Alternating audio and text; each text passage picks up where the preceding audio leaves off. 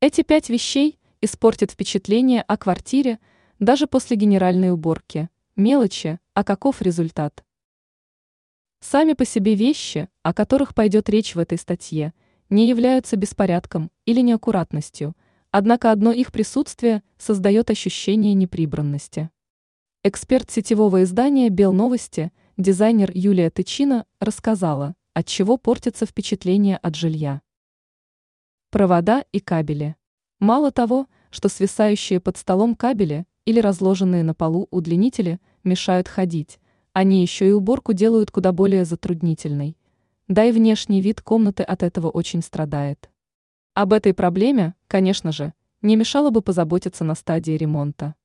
Но если решить вопрос хочется здесь и сейчас, попробуйте спрятать длинные провода в короба и закрепить их под потолком или плинтусом, а остальные можно упорядочить при помощи специальных держателей.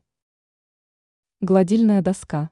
Никогда не оставляйте разложенную доску посреди комнаты. Если у вас в доме не предусмотрена отдельная комната для стирки, сушки и глажки вещей, не ленитесь каждый раз складывать гладильную доску и прятать за шкаф или уносить в кладовку. Щетки, швабры и веники. Как бы ни было удобно постоянно держать на виду инструменты для уборки, чтобы не создавать иллюзию беспорядка, постарайтесь подыскать для них место, где щетки, метелки, швабры и прочее не мозолили бы глаза.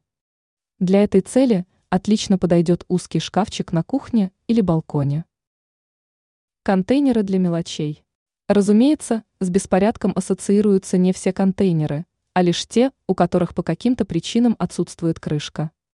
Вместо того, чтобы годами копить ненужное барахло в виде чеков, монеток, оторванных пуговиц и прочего, да к тому же не закрывая непосильно нажитая крышкой – постарайтесь избавиться от хлама. Ключи.